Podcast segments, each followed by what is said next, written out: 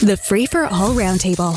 Round two. I'm so unused to actually having somebody live in studio. It's a rare thing, but I'm very happy to see Rob Davis, former Toronto City Councillor, founder of Rob Davis Associates. Nice to see you, sir. Always a pleasure to be alive. And good to have the aforementioned Bob Reid, principal at BroadwayStrategy.com, the guy who created touchdowns and fumbles, heard on Fridays on the Jerry Agar Show. And Tamara Cherry is here with Pickup Communications, also author of, as uh, my grandma would say, the Crackerjack book, uh, The Trauma Beat, a case for rethinking the business of bad news. Uh, let's have at it, and we can start with, um, well, where do we want to start? Actually, let me ask you guys. I know this wasn't on the agenda, but you don't need to, a Webster's dictionary to figure out where you're going on this one. Bob Reid, a new poll finds that, uh, first of all, 62% of Ontarians think that it was the right thing to do to reverse course on the green belt, but also apparently the uh, Tories have rebounded to 40%. So I guess sometimes flip flopping pays off. Well, uh, I think it was Dalton McGuinty, wasn't it, who used to love to say it's never too late to do the right thing, mm. and clearly this is resonating uh, among voters as as the right thing, and not surprising. There was there was huge demand to do it, and as, as I've mentioned before, the other thing about this issue, John, is it became symbolic. It became symbolic uh, beyond the actual scope of the green belt itself, and more um, uh, something that went right at the heart of of character and integrity of the government and confidence that, uh, that people had or did not have in those things with respect to the uh, the Ford government. And so there's a reversal there in that uh, as well that I, that I think we're seeing. And uh, you know, good for them. That that that took a lot to reverse that course, but they did it, and people are saying, "Hey, good on you." Yeah, Tamara Cherry, I always say never criticize somebody for doing what you want done, and I was very happy that uh, Doug Ford reversed himself, and I'm not going to hold him hostage over it. Yeah, exit Greenbelt, although I don't think this is necessarily the last that we're going to hear of that uh, situation, and enter Ontario Place. I don't necessarily think that all the troubles are behind the Tories. I expect that we'll see a lot of uh, ebbs and flows to the, the polls as we head to our next official. We being Ontarians, not me. I shouldn't have said we. I'm just. Yeah, you can't vote here anymore. Rob Davis, um, flip flopping is something most politicians never want to be seen doing, but it seems to have worked out all right for the premier. Yeah, I mean, uh, the premier would probably say, I've been persuaded as opposed to I'm flip flopping. You know, as a former elected official, the only one on this panel today who's been an elected official, I used to get accused. I was on the student council, thank you very much. oh, I'm sorry. so was I. so are you? And Bob Reid yeah, was probably was the president or the Lord Chancellor of the school you know, council. No, not so much. No, all right. You weren't. You weren't the over. You were, He was the puppet master. He wasn't the puppet at his high school uh, student council. I'm sure. But but you know, I used to get accused of uh, people would say, "Oh, well, you're only doing that because you want to get reelected or for votes." And I would look people in the eye at a public meeting, and I would say, "You're absolutely right. It's my job to do the right thing. It's my job to listen, and it's my job to advance policies that I think are not only popular but are going to be to the benefit of the community." So the premier finally, you know, realized and was persuaded by protests, investigations, uh, resignations that perhaps this wasn't the hill to die on. And in some cases, these hills are now going to remain green forever. And uh, mm-hmm. they're not only sw- reversing courses, they're actually going further by locking in the by through legislation, not regulation. And for those listeners, a regulation is something that a cabinet minister can change on a whim. Legislation has to be voted on by by the members of provincial parliament. So this is actually making the green belt a little tighter, as it were. Yeah, well, and I'm hearing that the use of MZOs is pretty well off the table now, just because this has become so radioactive. Well, you know, uh, if you talk to homeless advocates in Toronto, they loved uh, Minister Clark's MZOs with respect to modular housing. The, the, the, you have to give the Ford uh, government credit where credit is due. They helped a supportive housing in Toronto, advanced supportive housing, more than any other government in the last 20 years. So MZOs can be a good thing, um, and ask housing advocates, they'll tell you more modular housing, more supportive housing built uh, under Doug Ford in Toronto than any other premier in the last 20 years. Federal government is looking to reduce bank fees, but Tamara, this seems to be another one of those. Here's what we'd like to have happen. You do it.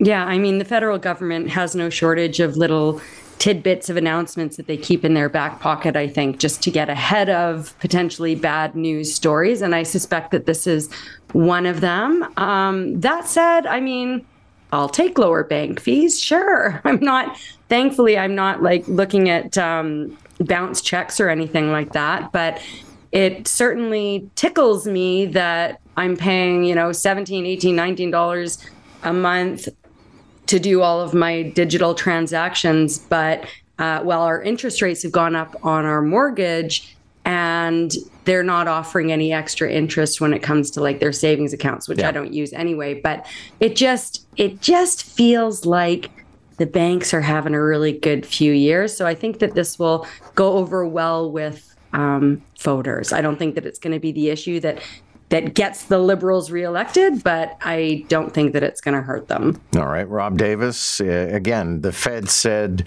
"Hey, grocery retailers, bring down the price of groceries," and right. not much has happened. Now they're saying, "Hey, bankers, bring down the fees." Well, listen. Um, I, I used to be a, an investment advisor many, many, many years ago when I was a young, a young man. And I used to say to people, it's better to own the bank than to lend the bank your money. Um, it's better to uh, be a shareholder in Bell Canada Enterprises, there's a little plug, um, than to be a subscriber to their internet services. So, you know, Tamara, if I was your financial advisor, I'd say, you know, the bank, uh, what is it, uh, Bell Canada Enterprises has a 7.3% dividend on their common stock. So I would take all of my money out of my savings account where I'm getting a half a percent, and I'd buy a few shares of uh, uh, you know, Bell Canada Enterprises. Now, I'm not providing investment advice. Please con- consult right. an advisor, a licensed advisor, uh, and make sure that your financial circumstances allow you to take on all that risk. But in all seriousness, um, consumers have to get smarter about how they bank, how they manage their finances. I wouldn't rely on the Minister of Finance or the Prime Minister to save me a few bucks every month. I, would rather say you got to shop around for the best opportunities, and the banks will get you one way or the other. So you might as well, uh, if you can't beat them, join them, become a shareholder. Yeah, uh, Bob Reid, it seems that most of them are the same. I mean, I've been banking at RBC since I was 16 years old. That's how most Canadians work. Yeah, absolutely. Uh, it, it, takes a lot to get people to change.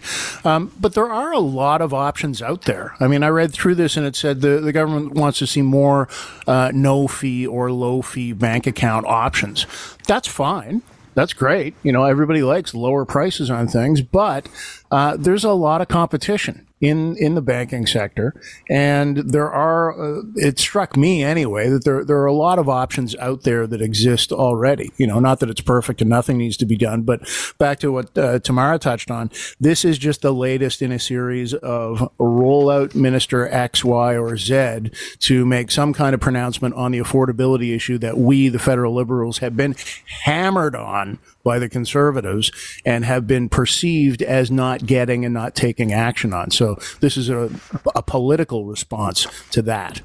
I love debates like this because it pits neighbor against neighbor, and why not? Um, the annex has been pronounced by uh, Time Out as the 38th coolest neighborhood in the world. Uh, I guess it's the second coolest neighborhood in Canada because uh, coming in at 36 there was uh, Montreal's downtown core. Um, but let me start actually, Tamara, being ex of Toronto. Are you missing the annex? Is that what your thoughts turn to when you get nostalgic for Toronto? I have not missed the annex since my early 20s, I would say, when I was going to the Madison Avenue pub and shopping for dishcloths at Honest Ed's. I thought that this was funny. I thought it was really funny actually listening to your round one pundits because everybody was saying, oh, it was cool when, it was cool when, it was clearly cool when everybody was in their 20s. I think that the East Regina neighborhood I live in is the coolest. And I'll tell you why. I've got my parents four minutes away in one direction, my sister and nieces four minutes in the other direction. And I haven't even gotten to the coolest part yet. 10 minutes from Costco, no matter the time of day. So now that I am very far away from my 20s, Um, I am I am loving suburban life, John. Nothing says cool like Costco. Um, you got it.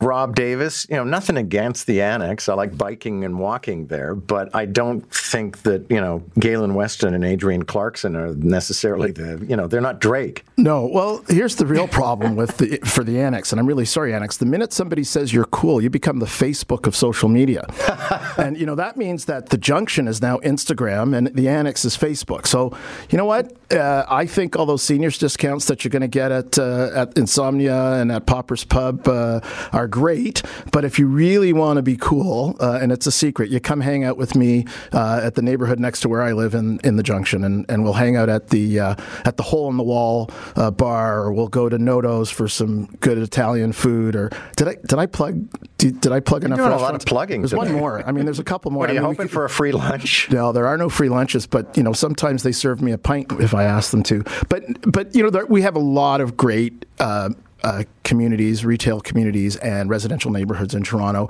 And it's just great that a Toronto neighborhood is getting that kind of international mention. So go Annex, go. Um, uh, you know, um, I'm a Facebook user too, so I'll be in the Annex later on today. Okay. And Bob Reid, uh, I see that uh, Deer Park didn't make the list, so I don't live in a cool neighborhood.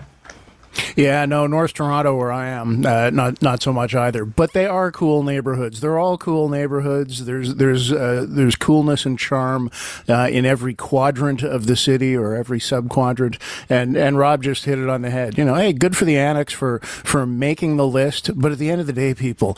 It's just a list. Somebody just picked one. It's not saying the annex is great. Everywhere else in Toronto sucks. That's not what they're saying. I think, hey Bob, what do you think they have like a round table cool list, and let's see who hits the top of that list. I mean, individual Me and participants? Bob. For sure. Rob, you're doing pretty well. Is it Tamara Cherry? Tamara used to cover me once in a while when I would send out some press releases. Like I don't know, Bob Reid used to yell at me. Did me. I? If I if I was did. covering you, Rob Davis, Yes, as dear. a crime reporter, No, not a probably crime. wasn't the best. Not when you were a crime reporter. You were you were a general reporter back then at the Oh, Toronto I, I wasn't a general. I was a general assignment reporter in Toronto for like two months in early Yes. 2007. Other That's than exactly that, it when was we all met. crime all that's, the time. That's exactly when we met back in 2007. Okay, Yeah, okay, go. then I'm, All I right. apologize. Glad we're having this old timey moment. Yeah, and uh, not not wanted, not on the wanted list. Hopefully on the cool list. okay, we're at a racetrack. Thank you all. Bob Reid, Tamara Cherry, Rob Davis. Catch the roundtable. Round one at 745. Round two at 845. Weekday mornings on Moore in the Morning. News Talk 1010 Toronto.